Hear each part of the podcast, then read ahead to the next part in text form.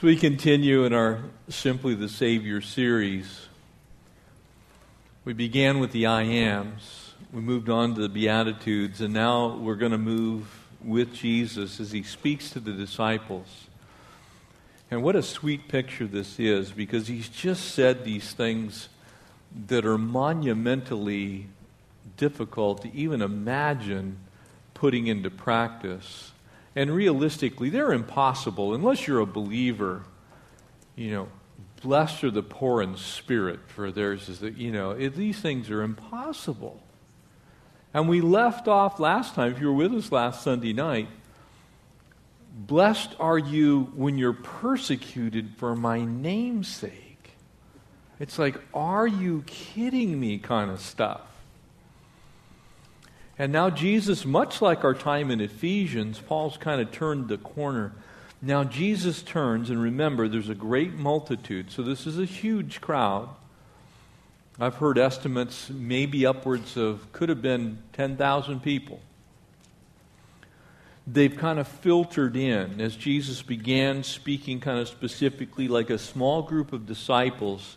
If you travel with us to Israel, as you go to the the Mount, the Mount of the Beatitudes, where Jesus delivered this particular address, where he spoke the Sermon on the Mount.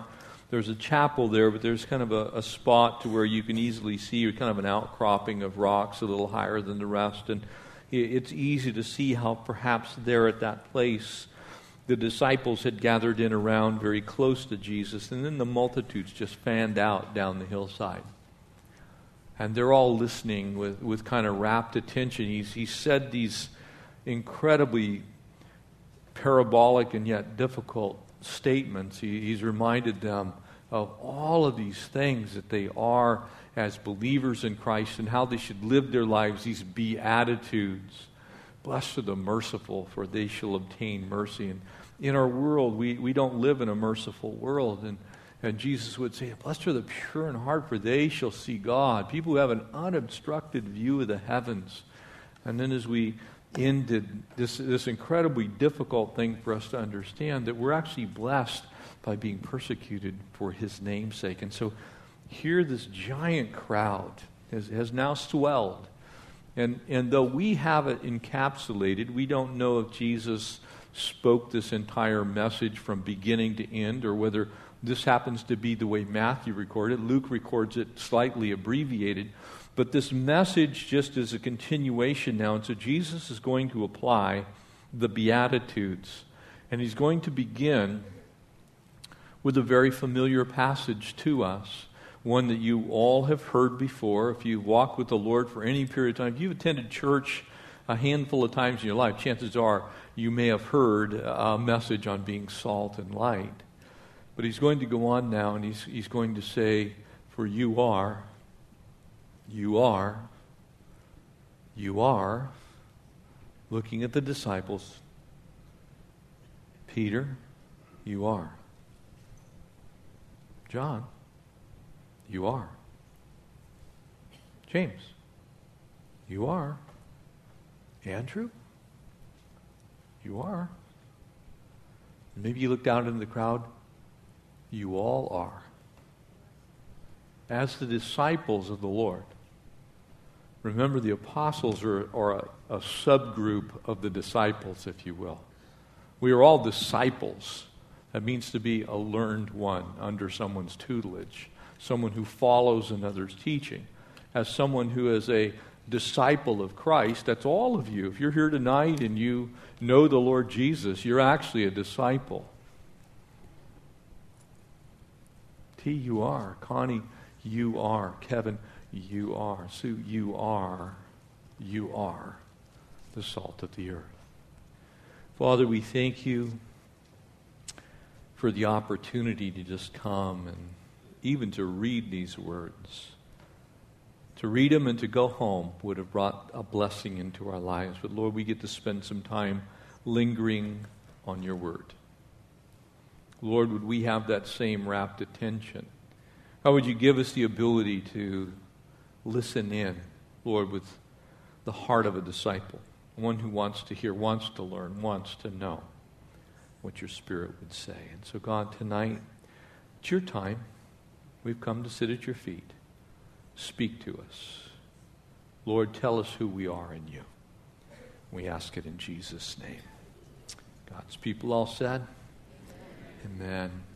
For you are the salt of the earth. But if the salt loses its flavor, how shall it be seasoned? It's then good for nothing but to be thrown out and trampled underfoot by men. Now, to get the parabolic nature of this teaching, as Jesus very often spoke in word pictures, in stories, we would call it expositorily, but him being the Word of God, he could have just simply spoken the truth forth to them. But he chooses to illustrate it with something they all would have known.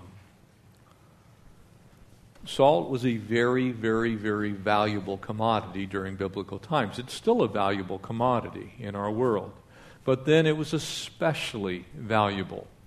And it was also normally not pure as we see it today. You, you go in to the supermarket, you go to Vons, or you go to you know, your local market and you pick up a little round cylinder of salt that you know, maybe one pound package and it says on it pure sodium chloride and you dump it out and it's perfectly white and shiny and crystallized and the granules are the same size and you can sprinkle it on your food or if you happen to be like, I, I really like beef jerky. You, you see, the way that you use salt to make beef jerkies, it's actually a preservative. The sodium chloride is a preservative of the meat. And during biblical times, all the way until today, salt was used as a preservative. So it was very valuable because if you had meat and you had salt, you could make the meat last a very, very long time.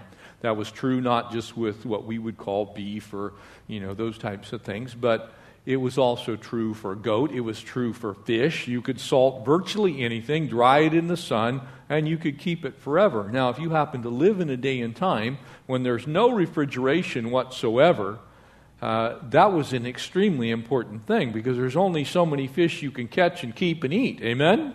You bring in a boatload of fish, doesn't do you a whole lot of good unless you can figure out something to do with them so they don't spoil. Because, you know, week old fish is not a good thing.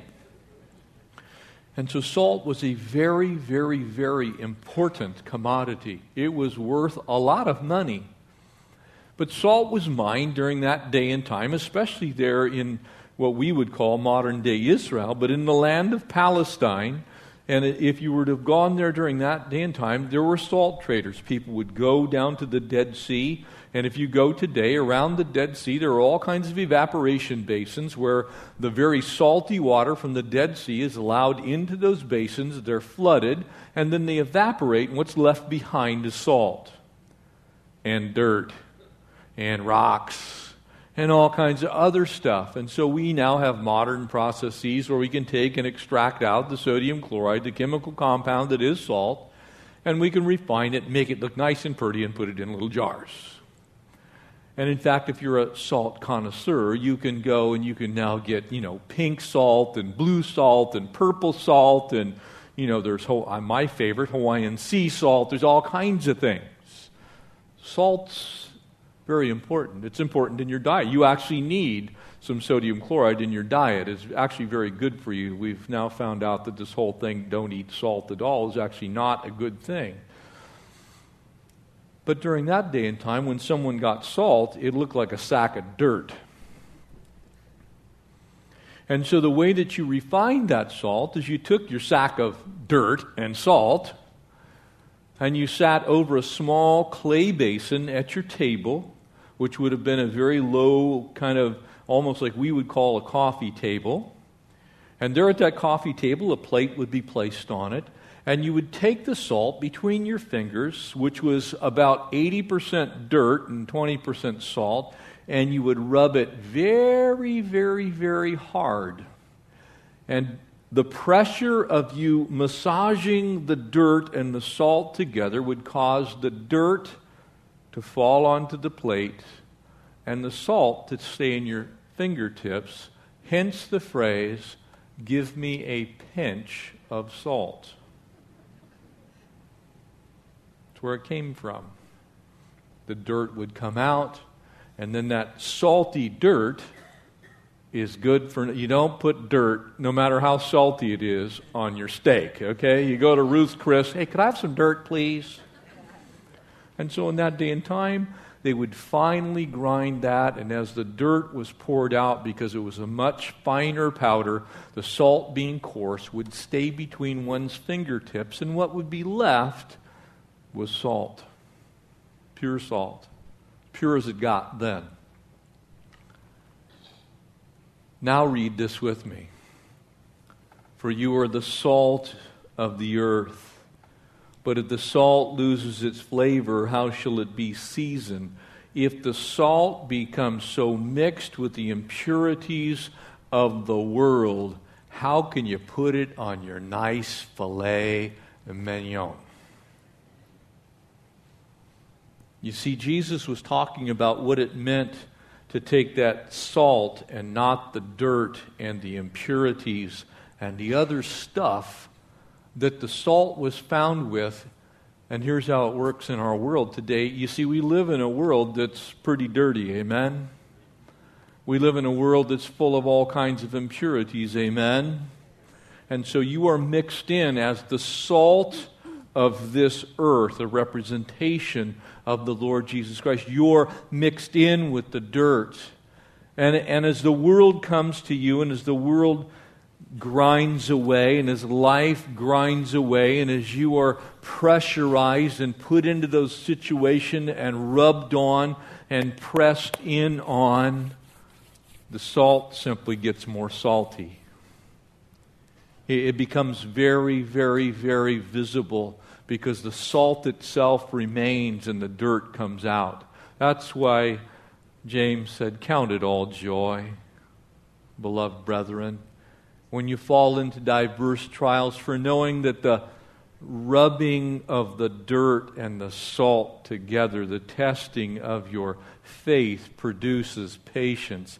And when that patience has its perfect work in you, it leaves you complete and lacking nothing and really salty. You see, Jesus is speaking to them in an idiom, in a way that they could understand, a way that it would be it would be crystal clear to them. But if you get so polluted by the things of the world, if the dirt becomes more evident than the salt, then what good is the salt, but to be taken with the plate off your table with the impurities and dumped out on the path outside your house. You see, because that little bit of salt in that bunch of dirt, if you, when you go to the Dead Sea, there's a reason it's dead, because it's really salty. And so that salty dirt would be thrown out on the where you didn't want anything to grow, where you didn't want anything, no life that's why it's called the Dead Sea. Go to the Salton Sea, you'll see the same thing here in California. It's D E A D dead. The dirt and the salt together, it's not worth much. And so Jesus says to them, it's to be thrown out and trampled underfoot. He goes on and gives them uh, another example. You see, because these now are the Beatitudes applied to living to life. And you are the light of the world. Notice he says, You are. Can I remind you that when Jesus says that, that's not an option? He's not giving you an out. He's not saying to you and I, well, you can kind of sort of, if you want to be, you can be salt. No, you are salt. The question is, are you pure salt or are you dirty salt? Are you polluted salt? You are light, or are you light that's so hidden that no one can see you? Notice how he phrases it. You are the light of the world. And a city that is set on a hill cannot be hidden. You know, there's a reason that lighthouses are always put out on very prominent pieces of land. It's so that they're visible. Amen? You don't put a lighthouse 25 miles inland underneath, you know, some overhanging cliff and shield it so that the light can't go anywhere. You put a lighthouse to where light comes out of it and people can see it. Nor do they light a lamp and put it under a basket, You see, during that day and time, a, a, lamp was actually nothing more than a little tiny clay vessel, would fit in the palm of your hand. It was normally filled with olive oil, and it would have a small wick in it. That wick would simply float in the olive oil, and they would light that on fire, and that fire would be the lamp. And amazingly, a little bit of light goes a long way when it's pitch black. When there's nothing else, that little tiny bit, we're spoiled because we have 8 billion lumen LED, you know, lights in our house now. You turn them on instantaneously, it's light everywhere. But then they would have understood this. You would never waste the expense of taking that very expensive olive oil that cost you an arm and a leg down at Rabbi Cohen's store and, and put it into the and Cohen was one of the Levitical orders of the priests, by the way, so I used that rather figuratively. You wouldn't go down and get the olive oil from the, the store there in town and then waste it by putting it in a lamp and lighting it on fire and then grabbing your basket and covering it up, that would be pointless. That would be senseless. That would be silly. That would be unthinkable. And so, in that day and time, these examples would have been very, very, very easy for them to grasp hold of. You don't light a lamp and put it under a basket, but you put it on a lamp stand. They very often would just simply take a stick, put it in the middle of the room on a dirt floor. They would try and grab a fork stick that grows out of the center of a, of a branch, and it would normally have at least a couple of limbs. And you could put the lamp in the little niche that was caused by the branches spreading out, and it would stand up because that light then could flow down to a larger area. If you put the lamp near the floor, it would go just in a very small area of influence. But the higher the light was lifted up, the more it spread out through the room. You would put it on a lampstand, and then, because all homes then, we, we complained about our houses do you know that in the 1960s, the average home in America was less than 1,200 square feet? Do you know that today it's over 1,800 square feet? Back then, it was 100 square feet for a whole family. About a 10 by 10 room. That was the average size of a home during biblical times and it was normally very low walls, very low. We didn't have cathedral ceilings during that time. You had a very low ceiling. It was normally covered with earth on top. Actually, they would put mud up there. The mud would have seeds in it. It would begin to sprout, and then you'd have plants growing off the roof, all kinds of crazy stuff. But there'd be this little space. So as you lifted that lamp up and you set it up there and put your little oil lamp up there in a 10 by 10 area, a little tiny lamp would light the whole room. And so it's in that context that Jesus says it gives light to all who are in the house. Let your light, you are, remember what he said, the light of the world. So shine before men that they may see your good works, your kalos, the work of God in you. Not that you are good, the works are good in you because of Him see your good works and glorify your Father in heaven. And so Jesus begins this discourse now that will take up several chapters. But he begins with salt and light. Now, being in Boy Scouts when I was in my, actually before my teens, uh, we actually still used semaphore. For those of you that don't know, that's flags that you could, depending on which angle you held each flag and which color the flag was, you could spell out the alphabet. And we used to signal each other from towers. We'd actually build the towers and do that whole thing. You may have seen old World War II videos or, you know, those movies from that era. If they're done in period, one of the things that would happen is they would take a lantern and on that lens, there is a set of shutters on it, and the shutters were capable of shutting out the light completely, and they would use Morse code by flashing whether the light was on and off, and it would either be a dot or a dash, depending on whether it was on for a short period of time or a long period of time. During that time when those were used, the signalman would send a message by just simply dots and dashes.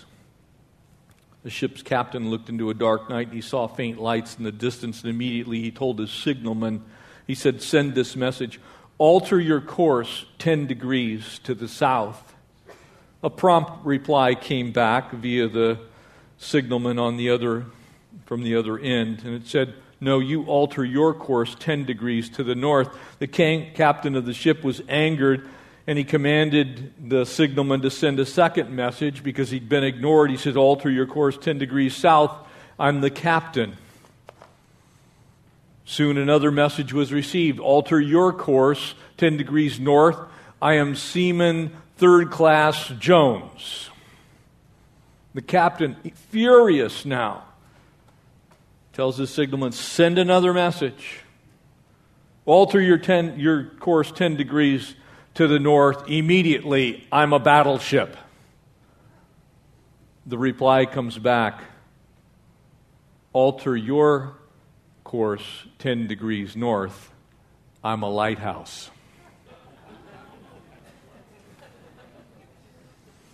You never argue with the lighthouse.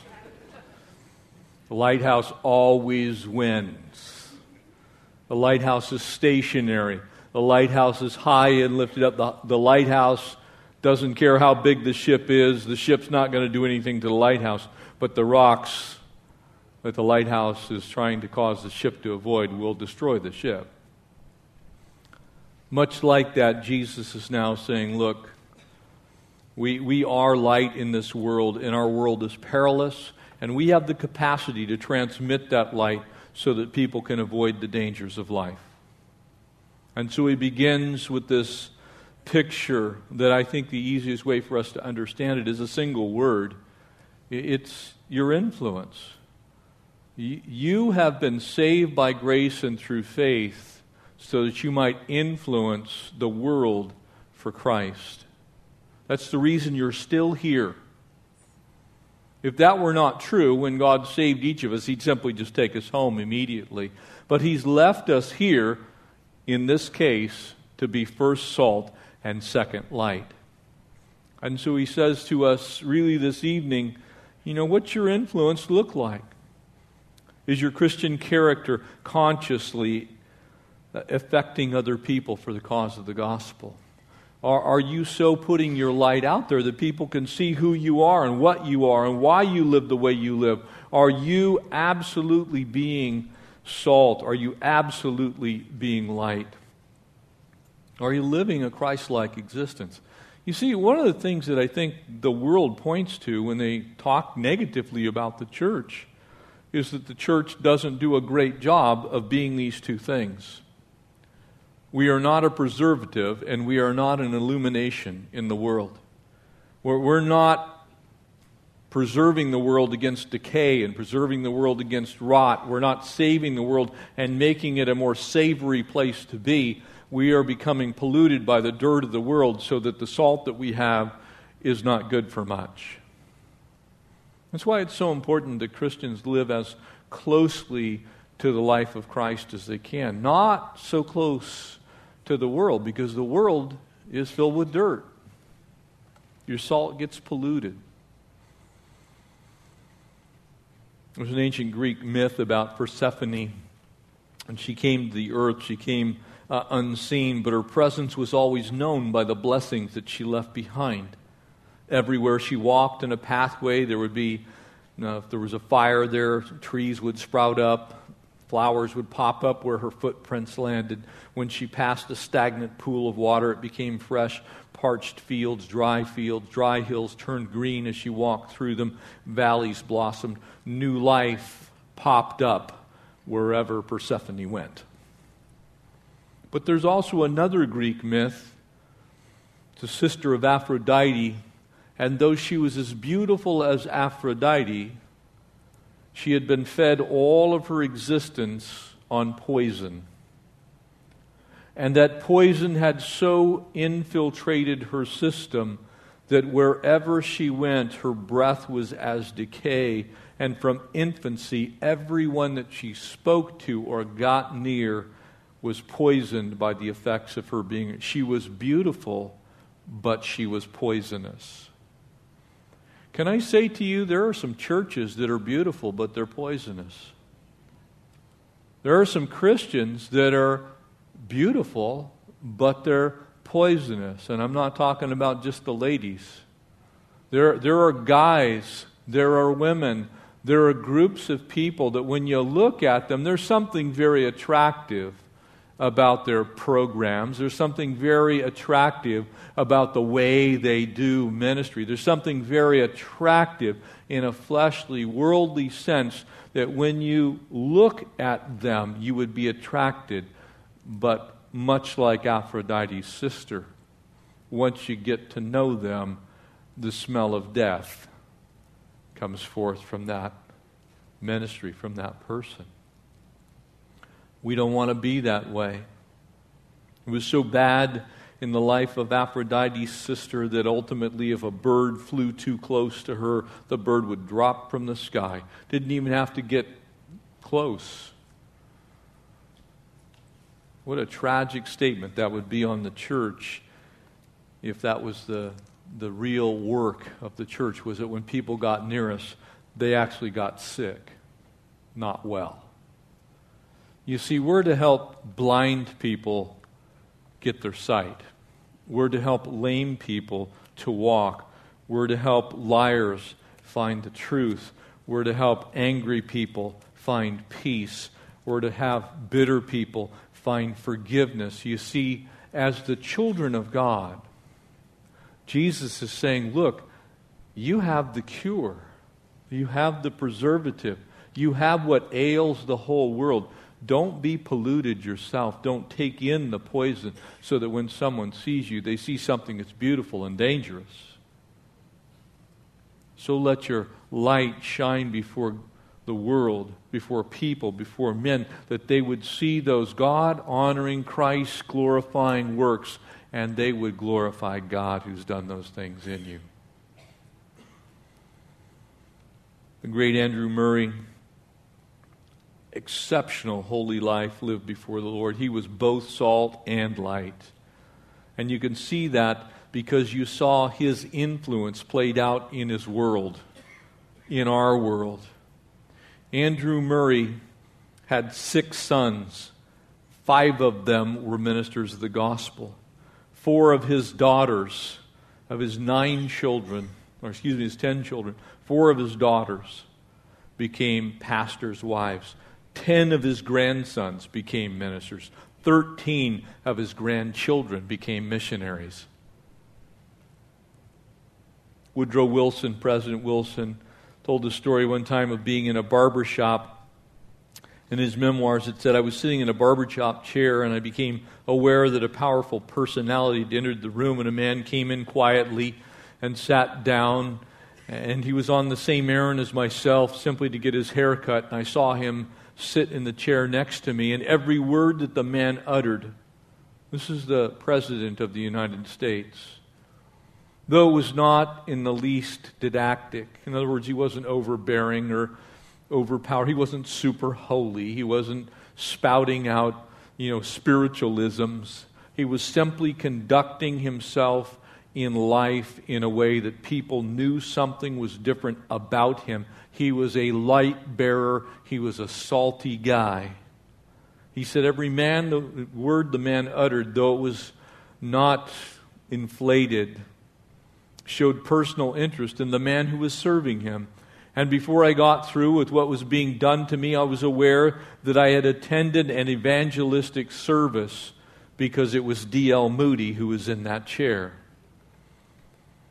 He went on to say, I purposely lingered in the room after he had left, and I noted the singular effect that his visit had brought on the entire barber shop. They spoke in hushed tones. They didn't even know his name but they knew something had elevated their thoughts. And I felt as I left this place, I had left a place of worship. Oh, to be that salty. Oh, to bear that kind of light. That in going and getting your hair done, getting a haircut, going to the grocery store, going to Home Depot, Lowe's, hanging out someplace. You, Connie and I do. I have no idea what they put in Jack in the Box tacos. I'm convinced it may be crack.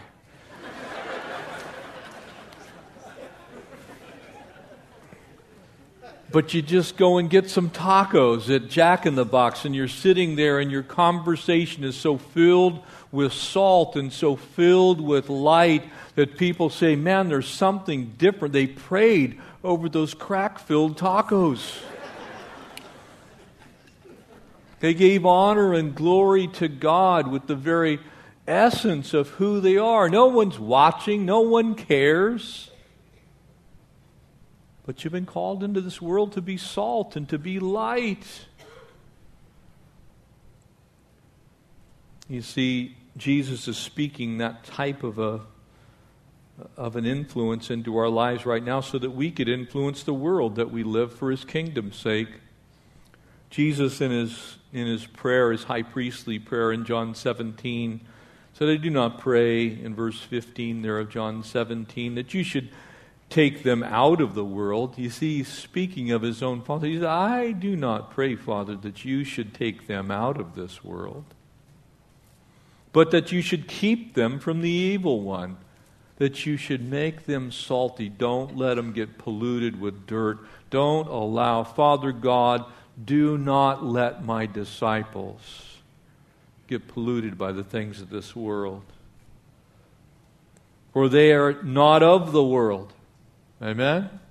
There's a lot of not of this world bumper stickers out in the parking lot. I saw three or four of them just on the, on the west side. Do you believe that? Because it's actually true.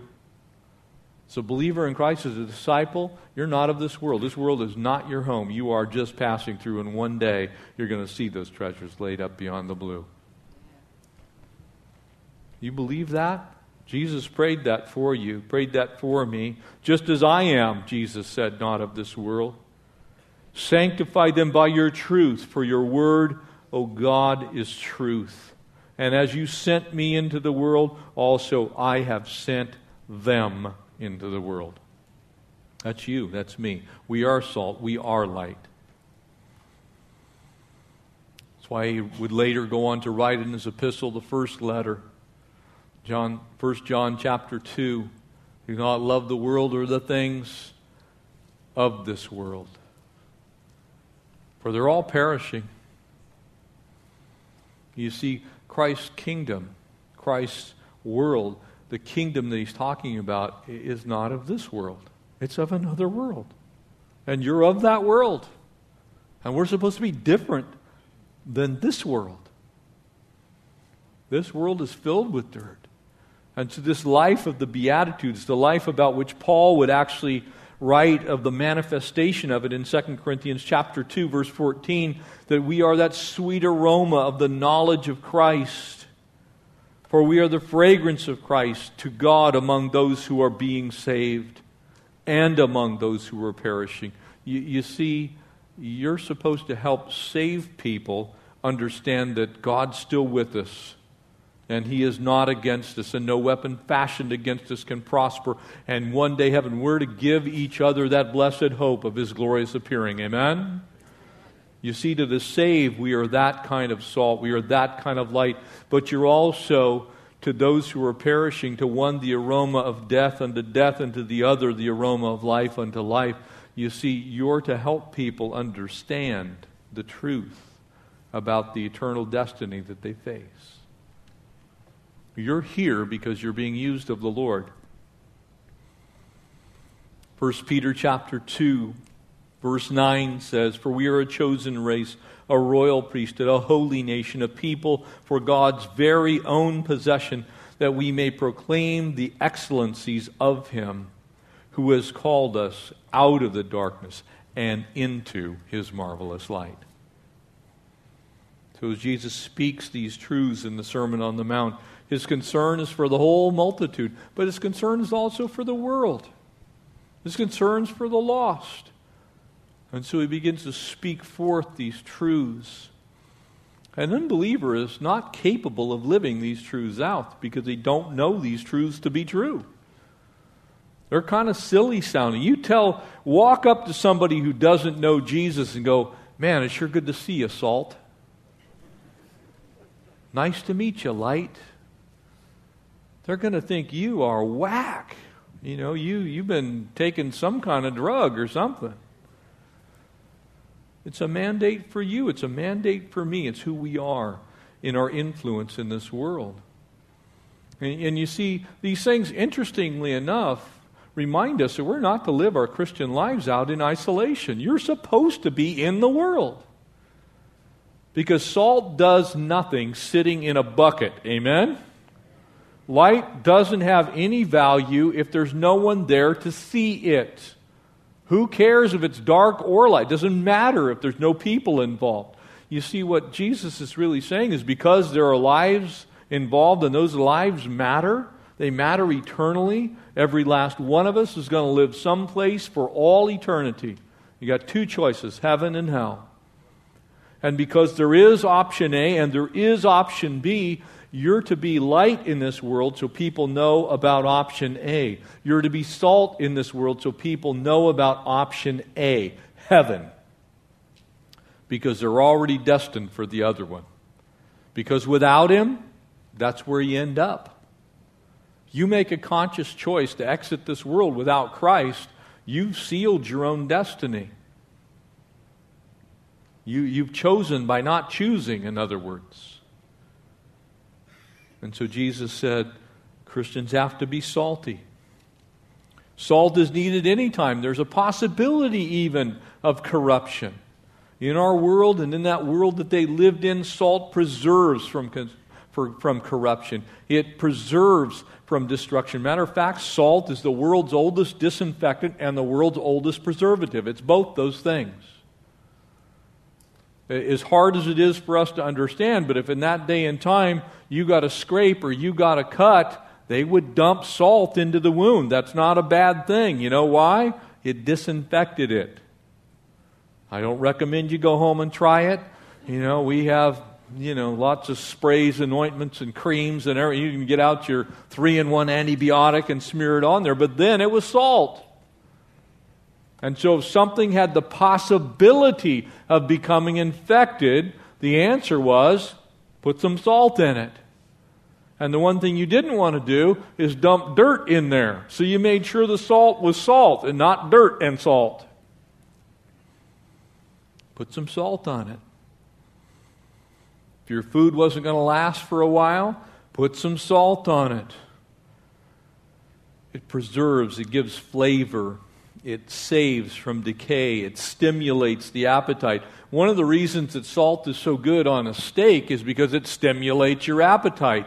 Your salivary glands begin to work overtime. So if you watch me eat a steak, I'm like, could I have some more meat? Because I've got enough salt here. You know, I'm like shaking it on there. It's the illusion that's being made here. He's saying, look, salt makes things it's put on more savory. It's a moral disinfectant in the world where the standards are low. They're constantly changing. It's a stable uh, force in our world. Do you realize that you guys have the preserving effect in this world? That's why there's going to come a time when the Holy Spirit and the church will be taken out of this world and the restraining effect that the church has and the Holy Spirit has because the Holy Spirit in the church is going to be removed and all hell is going to break loose on earth. Because you guys are the ones that show the world what it means to be a follower of Christ. We're the ones that are restraining that in that sense. Pure sodium chloride uh, doesn't deteriorate, it preserves everything. Interestingly enough, the number one ingredient, the reason that you can go to the Museum of Natural History in, in New York and you can look at mummies, or you can go to the Science Center and look at mummies. The reason that you can see the face of Ramses II today, some 1,500 years later, is because of one thing natron salt.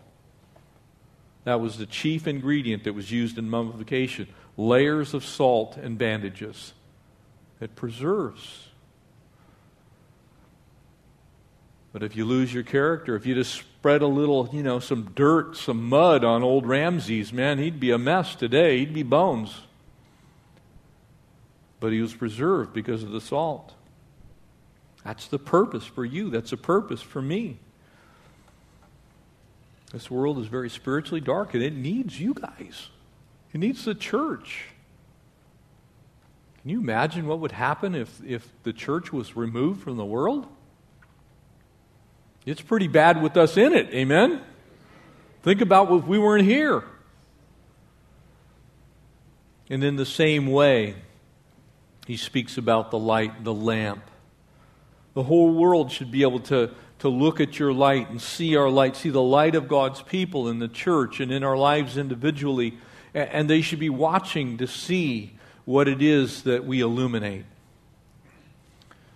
I don't know how many of you have ever been to you know, like Ringling Brothers, Barnum and Bailey, the, the circus, and you go, or maybe you've gone to see Cirque du Soleil, or you've seen any of the, you know, maybe you watched the Chris Wallenda as he walked across the Grand Canyon or whatever. When you, when you watch something like that, to where there's this constant possibility for death, and you see that that person carefully and calculatedly makes all the steps necessary to get across that situation. A high wire trapeze, you know, to watch people fly through the air 40, 50 feet off the ground over a concrete floor. That net that's down below, yeah, it's a safety net. It's there if they mess up. But the fact of the matter is, if they're not careful, they die. They jump back up we, we live in a trapeze show. We, we live in a high wire act. There's a possibility for death, especially spiritual death, every moment of every day.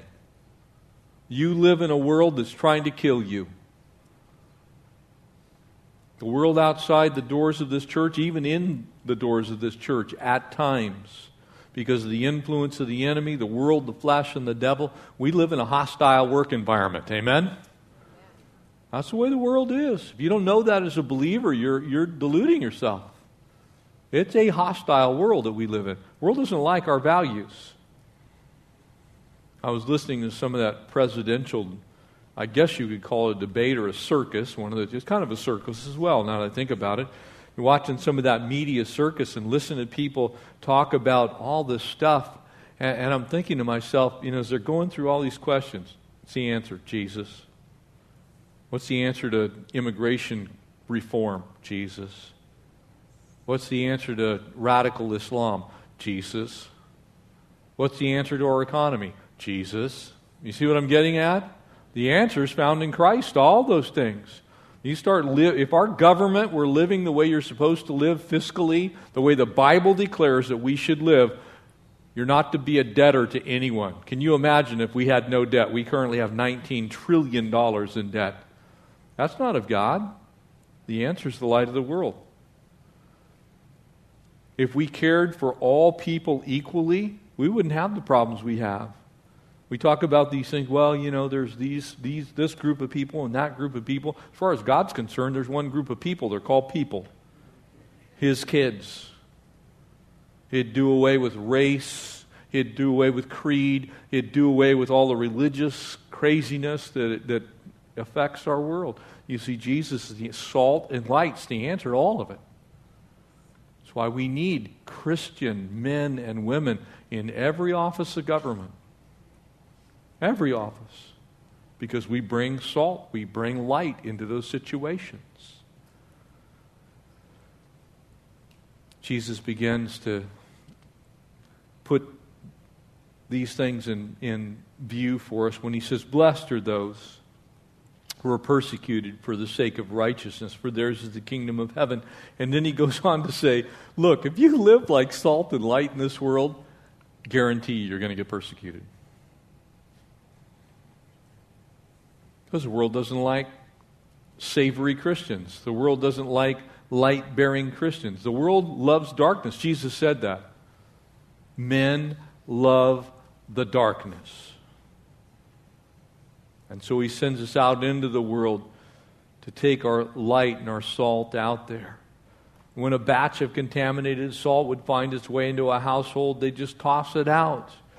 They wouldn't ever put it in a garden.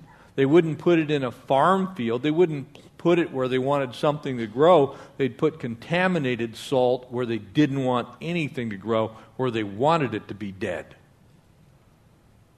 Kind of ties into our message this morning. You see, as Christians, we're to be very much alive.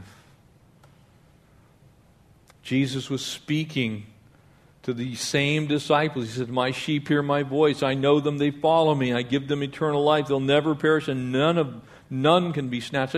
Jesus isn't talking about salvation when he says, Hey, go be salt and go be light. He isn't saying if you don't, there's a problem, you know, you're out. He's saying that if you're in, Here's your task. Here's your goal. Here's your mission. Go fulfill it. And pure salt doesn't lose its saltiness. You can keep salt around for millennia, and it'll still be salty. Because it doesn't rest in the character of the person that possesses it, it rests in the character of the salt itself. And so Jesus says, Look, I made you salty. Go be salt. I've given you light. Go bear light in this world. You are those things because of who you are in me. Paul addressing that issue in 1 Corinthians chapter 9, speaking about, you know, how to disqualify yourself. You see, you can't ultimately think of this in any other way than, Lord, I know you have a purpose for me. Paul said, I discipline my body. I bring it into subjection, lest when I've preached to others, I, I, myself should be disqualified. I don't want to get dirty in this world so that I'm not salt and I'm not light. I want to make sure that I'm doing good. You want to hear those words. When you get to heaven, you want to hear, Well done. Hey, Brad, great to see you, good and faithful servant. Enter into my kingdom of rest. You want to hear those words. You want to be valuable. You want to be effective. And if you're pure of heart, you won't become tasteless. You won't become ineffective. You won't become useless. And light, too, in the same way, just like salt is an essential thing, it's an essential nature. Light is light. Amen? Darkness is simply the absence of light. That's all it is in a physical sense, in our universe, if there's any light, there's light. If there's darkness, it's because there's no light. Darkness itself is not anything, light is the substance. Darkness is the absence of the substance. Jesus is light. He sent you out into this world as light. So wherever light is, darkness cannot exist. The light always overcomes the darkness. Light drives out darkness. Sometimes we hide our light, though, don't we? And again, no show of hands. You don't have to confess to Pastor Jeff. But probably everyone in here is at some point in time, if you walk with the Lord for any period of time at all, you've probably put your light under a bushel basket. You got in that conversation, maybe it was at work with somebody, maybe they you feel they're intellectually superior to you and they have the upper hand. Maybe they're your uh, your employer, perhaps it's someone who has authority over you and you know they kind of know you're a Christian, but they don't really know what that means, and you have opportunity to bear witness and shine light in their life, and you just clam up. You take your light, you tuck it under a bushel basket. It's not what the Lord wants. He wants the light to shine. He, wants you and I, us, we, to take that light out, pour in some more oil, trim the wick, and beam out into the world. Amen? He, wants us to be visible for His kingdom. Persecution causes us to kind of tuck it under the basket. What people will think of us, we tuck it under the basket. We don't want to be accused of being, you know, too churchy. Can I tell you that's a badge of honor? As long as you're not obnoxious. But when you're being persecuted because you're so much like Jesus, people are a little wigged out around you, that's a good thing. When someone cleans up their speech, when you're next to them and they're telling some joke and they apologize because they know you're a Christian and your light is so shining, they say, I'm, you know, I'm sorry, I shouldn't have said that around you. That is a good thing. When that boyfriend or girlfriend says, you know what, I don't know that I want to date you anymore because you're not going to be what I want. That's a good thing. Amen? When, when you stop getting invited to those parties because you are the cosmic killjoy of the Buzz Fest, that is a good thing. Amen?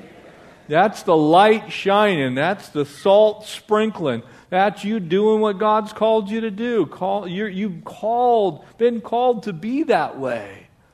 People should get a little wiggy around you at times. And if they don't, maybe you're not being salty enough. Maybe you're not shining light where you should. And again, I don't say that to condemn anybody. We've all had moments where we tucked the light under the basket. We've all had moments where our salt's gotten polluted with the dirt of this world. The good news is clean it up, purify it, pull it out, trim the wick, fill it with oil. There's a time coming, that parable of the foolish virgins there's going to be a time when that oil is not going to be available. Right now, it's available by the bucket load. Grab you some more oil. Trim that wick. Light yourself on fire for Jesus. And that persecution will do that to you. You have to make a choice when you're persecuted, don't you? Isn't it crazy how when that comes and people start, you know, there's always that group, whether it's at work or at school, maybe through your sphere of influence I have some family members who openly, uh, at times, mock the Lord. Unfortunately, one of those family members has, has passed on to, to meet the Jesus that he mocked his whole life. But you get into those situations. Sometimes holidays, you know, those, those holidays that we love to celebrate, they're not so fun when you have unsaved family and you're the minority, are they? You're sitting around the table and you're carving the turkey and you want to you want to pray and people look at you like you got a third eye in the middle of your forehead. You want to do what? You want to pray to some non existent God, and they go on and on and on about how scientists have proven that God doesn't exist. And of course, they're full of hogwash. I don't even know what hogwash is, but it's a good thing. It's some kind of soap, I guess. I don't know. But, but they tell you that, you know, you're just loopy. That's a good thing. That means you shine some light on them. And it's messing with their karma.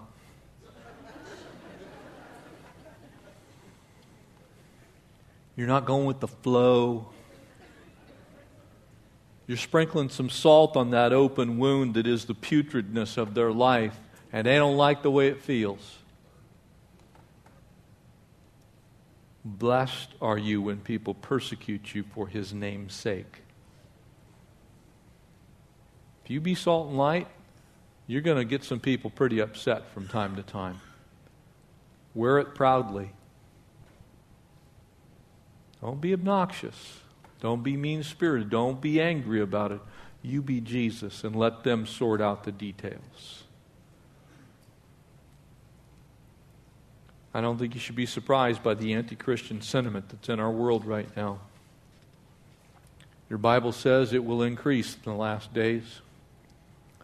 As we're about ready to delve into that part of the book of Revelation, I can tell you it's not going to get better. I have conversations fairly frequently with people, you know, because they'll say, well, you know, you Christians have been saying these apocalyptic things for 2,000 years. Uh huh, we have. And we've been waiting for Jesus for a couple thousand years, but he's just closer than he was then. And his word's still true. And no matter whether you believe it or not, the world is winding down. Man's reign is about over.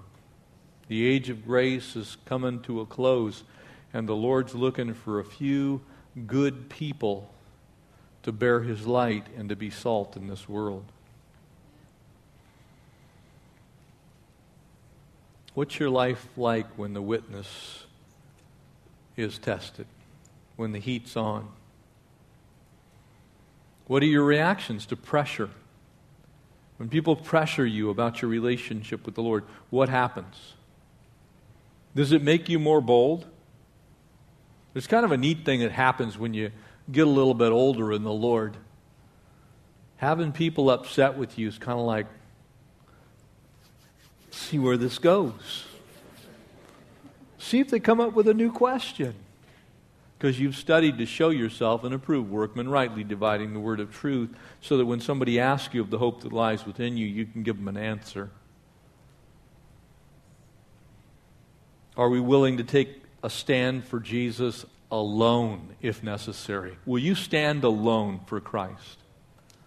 If nobody go with you, will you stand? Will you be salt? Will you be light? It's important. So important. Because you're going to have times when it's going to be you and you, you alone with the Lord. Will you continue to shine when it's super dark?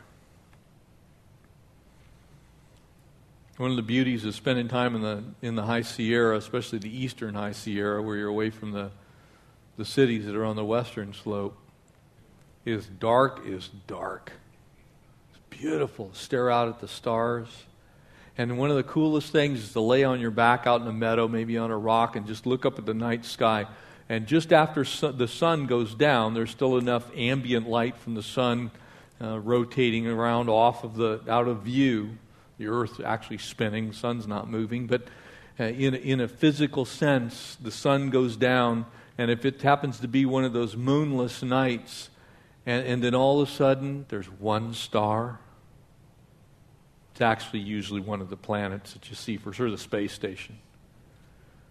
And then there's two, and then three. And as it gets darker and darker and darker, the light gets brighter and brighter and brighter. That's you. As it gets darker, the light should be brighter. And before you know it, you're laying there at, you know, 11, 12, midnight, 1 o'clock in the morning, and the Milky Way is just displayed in all of its glory. You're looking right out into the edge of our galaxy. Oh, that we would be like that as the church. I'm going to have the worship team come on back up. I just want to encourage you. You're doing well. You're doing the Lord's work. You, you are being used as salt. You are being light in our world. Let's just get a little more salty. Let, let's be like Polycarp, the bishop of Smyrna. Can you imagine? He said at the end of his life, he, he was asked to deny Christ. He said, Look, how can I blaspheme my king who saved me? You can cut me in half. I don't care.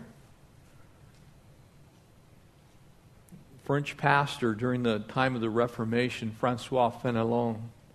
He, he, he, it was said of him that he was so light filled that he had a, a, heathen visitor that had come from the French hierarchy, that, that King Louis had sent a person to spend the night with him. And on the second night, he said, I have to get out of this house because I'm afraid I will give my life to Jesus if I stay another night. Man, how'd you like to have that said about you? The people are afraid to stay in your house because you might, you might actually cause them to come to Jesus. May we be like that. May we have such an impact in our world that we're shining light wherever we go. And we are so salty that we are savoring up this world for his kingdom to come and his will to be done so we can get out of here. So we can go home. Amen.